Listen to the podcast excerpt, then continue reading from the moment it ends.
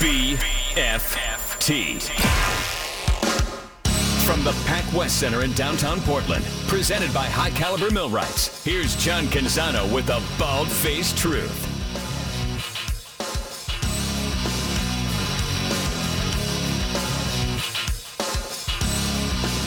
Week one is just around the corner. Dan Lanning, University of Oregon football coach in his second season. I heard a, I heard you give an interview and you said you know what comes next. That's what's different in year two. What do you mean by that? What comes next?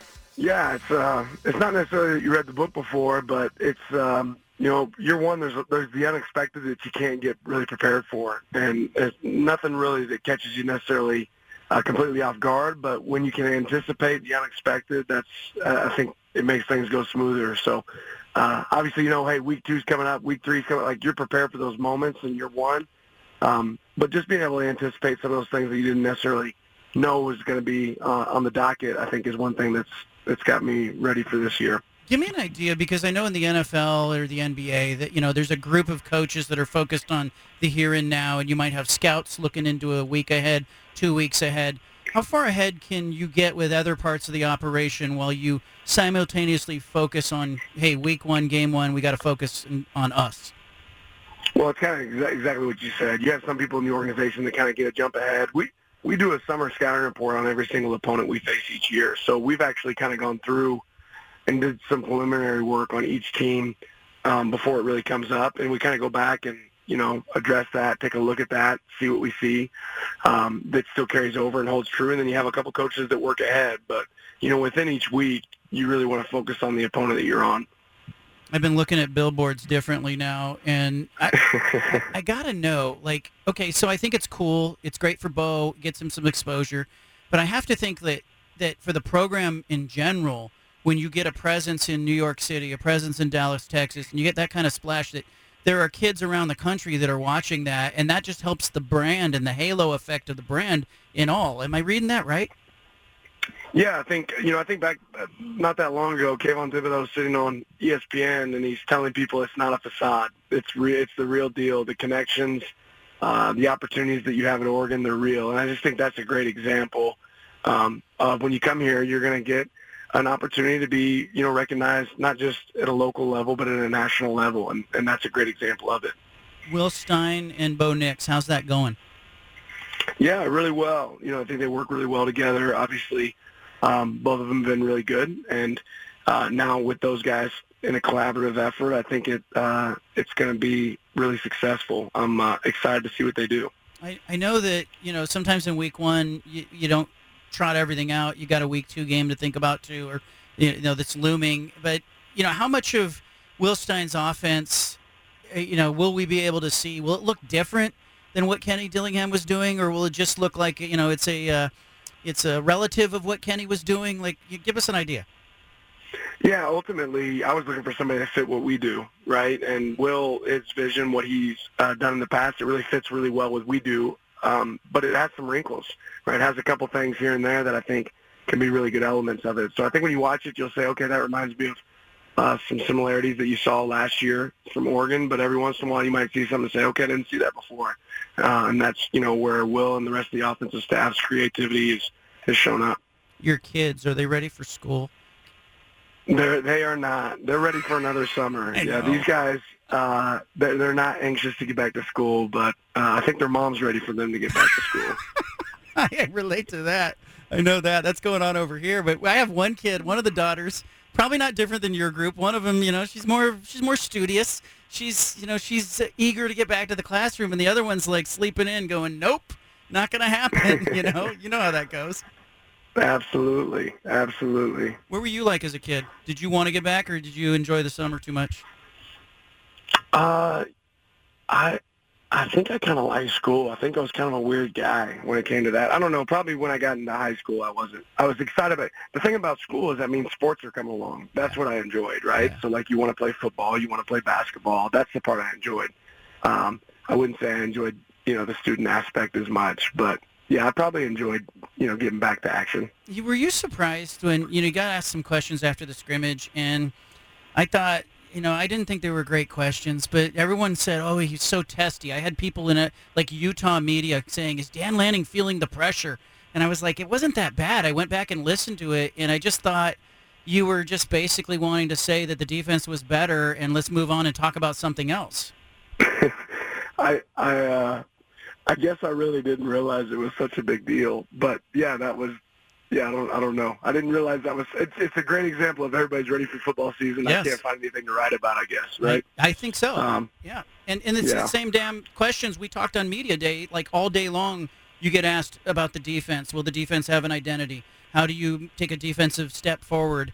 And you get the same question over and over. At some point, you you know you just want to see your team, uh, you know, line up and uh, and play a game against somebody. Yeah, well, you know, at the end of the day, they're doing their job. No, no uh, hard feelings. I certainly wasn't testy. I just didn't know what uh, else to really hop into beyond they played better. And I'm, I'm I'm not one for revealing great details about what we got going on in our organization if I don't think it's a benefit to the program. So sometimes that's probably going to rub people the wrong way. But Yeah. the thing that I always have to decide is what's going to make Oregon better, and if does it help Oregon win games, and if it doesn't. Um, then I'm probably not going to share it, and uh, hopefully at the end of the day, people understand that. What's your first play against Portland State? No, just kidding. No. Yeah, flea flick or double reverse. That's what we're coming out with. Why not? Yeah. All right, I got a football question for you though. Uh, Popo Aumavae. Um, Yeah. he comes back, and I'm curious if his return does he does he help the younger guys because they get to see a guy who's kind of been through it in his position. Like, is there some osmosis going on? Well, I think the biggest thing that that uh, where Popo can make a huge impact with our young guys and where he has already is when they can see him do it, right? Because sometimes you're trying to describe something to a player, and um, you know some of our coaches we can't maybe display it as well as the actual player can, right? But Popo's one of those guys that can go out there and execute at a high level. So when you have a guy like that that can really show by example and lead by example, that speaks volumes. And uh, he certainly earned uh, the respect of a lot of guys in our program. You know, we, we all hope that he's able to stay healthy because I think if he is, he's got a chance to be a big impact player for our team.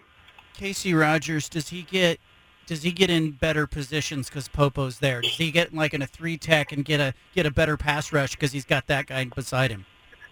I think everybody, when, when you have um, a defensive lineman that can, you know, be a game changer inside, you know, I think that creates one-on-ones outside. That creates uh, better, uh, better blitz angles for your backers. I mean, I just think across the board, it's going to make you cover better in the back end when you have somebody that can win up front. And um, yeah, having great D-line play is going to make everybody around uh, those those players better Best Godfather movie. Two. Why? uh, storyline. I mean, I, I, and then I think that's where you really get to see um, my man Pacino like come full circle, right? Like that's where you see. I don't know. It, it seems like he's all in at that point, right? Like he's made the complete transition, right? And I, and I, as I remember, Marlon Brando's not into, is he? Like he doesn't he doesn't appear in that one. Well, you're now you're gonna make me have to like go back No. and watch him close. Yeah, You know. Um, but you but know, yeah, you, you know, so. do you know how much Pacino made for Godfather 2? I looked it up the other day because I, I was curious, No. like just to see. Okay, so in Godfather 1, he made 35,000. In Godfather 2, he made 500,000.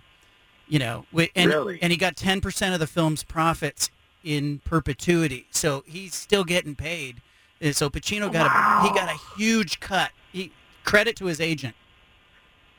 Yeah, that's impressive. Well done. Like that. Probably had Jimmy Sexton as his agent. Who knows? Uh, we're, talk- we're talking to Dan. Well, if he did, I'm sure it worked out for him. We're talking to Dan Lanning, University of Oregon football coach. I won't keep you long. Um, all right, give us an idea. Um, you know, you've scrimmaged. You've obviously seen stuff you don't want to share with the public, but give me an idea what you're looking for in game one, week one, just from a fundamental level, so fans who are watching the game can kind of go, "Hey, uh, I'm seeing what Dan Lanning was talking about." Yeah, you know what I hope is all the things in, in between snaps, right, is really really smooth, right? Smooth communication. We're able to line up, uh, get in and out of formations, get the plays in quickly, operationally, uh, you know, operate at a really high level. Not have any of those miscues. You know, one thing you always look for like pre-snap uh, and post-snap penalties. Like there's going to be some aggressive penalties that happen within the whistles, right? Um, a guy going to make a play on the ball and it's a pass interference or uh, a lineman driving his feet and it turns into a holding. That's going to happen from time to time. But what we don't want to have is, you know, the ducks beating the ducks with with us doing things that have nothing to do in between the whistles and in between play. Last year, you got Georgia in that opener, and it was it was rough, and it was probably not ideal for a first time first year coach and to open in that environment and the and basically a road game against Georgia. How different or is this feel? And then did did you learn something in that game, or that you can carry with you, or do you learn something every game? I guess. Yeah, you certainly learn something every game, but yeah, I, I, certainly learned some stuff uh, in that game that I will probably forever carry with me. Um, you know, ultimately, there's nothing like the first time, right? And getting an opportunity to go out there. But I think our team responded really well. You know, for me, I told our staff today, like when we do our pregame routine, like I want it to be sharper and better than we ever did it before, right? It needs to be sharper and better than we did the very first time. And uh, I can go back to that pregame routine against Georgia and some things that didn't go right hmm. uh, in that moment that we learned from, and we're not going to make that same mistake again. And it might seem simple to you know, some people are like not, you know, kind of trivial to be worried about the pregame routine, but that part, you know, matters to me. So there's a lot of notes we took from game one um, that I think that we've learned from and will carry over in the future. Was that like just procedurally things weren't moving and it became a distraction, or you, when you say things didn't go right, what do you mean? Yeah, like the band's trying to take the field and we're still warming up. Like we weren't timed right. like there's a lot of pieces.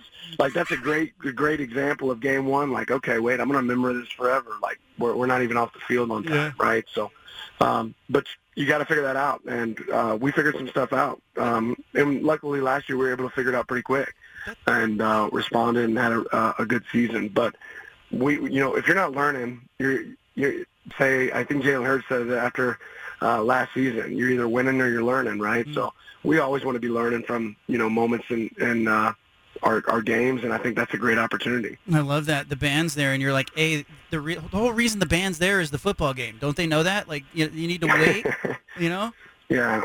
You I, think, right? I'm always uh, like when they do the halftime show and it's extended like that. I'm always going, "Hey, we do they remember there's a football game? That's the whole reason everybody's here." but I guess you know everybody's on a on a time as well. Okay, Dan Lanning with us. All right, uh, I'm gonna I'm gonna cut you loose here, but uh, give me like you know, in your weekend before your first game, how much of it is football? How much do you get a chance to exhale? Because it will come at you like a blur. Week one, week two. I mean, there's just a schedule you get on until you get to bye week. But will you exhale it all before this before the season? Or are you jumping right into this now? Yeah, we're all in. I mean, we've been we've been all in really since we've gotten back for uh, camp. But you find the moments within each day to hit the reset button, right? Take the deep breath. Um, you know, take some time to meditate, think back to what you know, what do you want the day to look like, right? And kind of hit the reset button throughout the day. So uh, that's something I feel like I've gotten better at of figuring out when those moments are, not necessarily to check out, but to refocus and recenter. And uh, that's certainly what I'll be doing going into that. If I'm able to catch a, a game or two uh, later that night, I'll I'll have the TV on and be able to catch that. If we're still in prep mode, then I'll still be prepping. If you're watching a game on TV, do you turn the sound off so you just watch the football, or do you listen? No, I normally have the sound on. I don't know how close I listen, but I normally have the sound on. All right, and, and I'm terrible with the meditation thing. Are you literally like turning the lights down and going quiet and putting on no, some music? No, or? it's just a mindfulness. It's just a it's a level of focus. Now, okay. like I, I'll put on like a certain type of uh, music or mm-hmm. uh, sound and uh, just try to you know be where I'm at. Take a deep breath, not be in the future, not be in the past, but be present and uh, conscientious about your breath. You know, really just try to get in the flow state. I'm starting to sound like Buddha or something right here, right? No, I mean, it's I'm good. speaking a different language. Get yeah, in the no, flow state.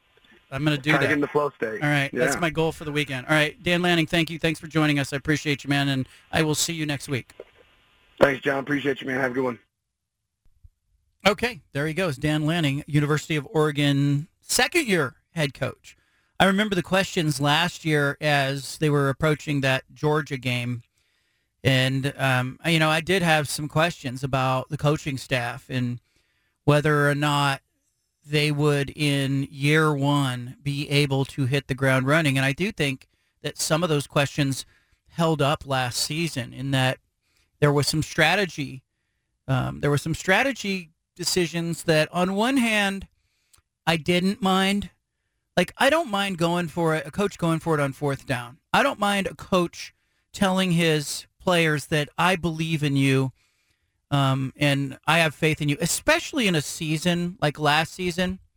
Let's face it, when they lose that Georgia game in the opener, I think it was really difficult for the rest of the country to ignore and to forget what happened in the opening game. That it was such a knockout. It was like seeing 13 seconds into a heavyweight championship bout, somebody just get their get just get clobbered and knocked out, and you, it's hard to unsee that. And I think that held up for the majority of the year. I remember having Rece Davis, the ESPN uh, host, on the show, and he was saying that he couldn't he, he couldn't get that image of Georgia boat racing Oregon in the opener out of his mind. And I think it was a hard thing for the rest of the country to kind of ignore and get past.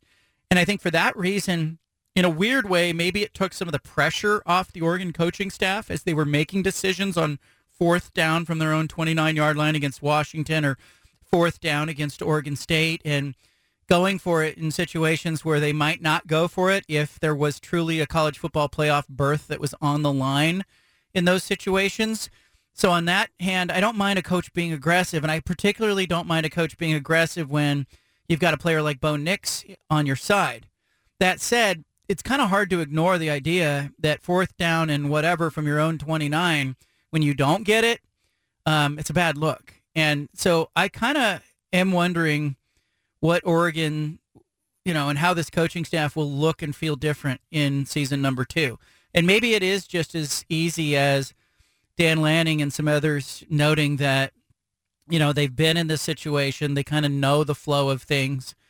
His thing where he was pointing out the procedural, uh, the you know the the mess of here you are in game one. You're trying to finish your warm up, and here comes the band. They're trying to get on the field, and You've got literally a distraction of a marching band that is saying, "Hey, it's our turn to be on the field. Why are you still on the field?" I mean, it's just stuff like that that you look back at and you go, "Okay, yeah, that was his first time, first game, first time head coach, and you know, 45 to three or whatever Georgia does to Oregon in that situation."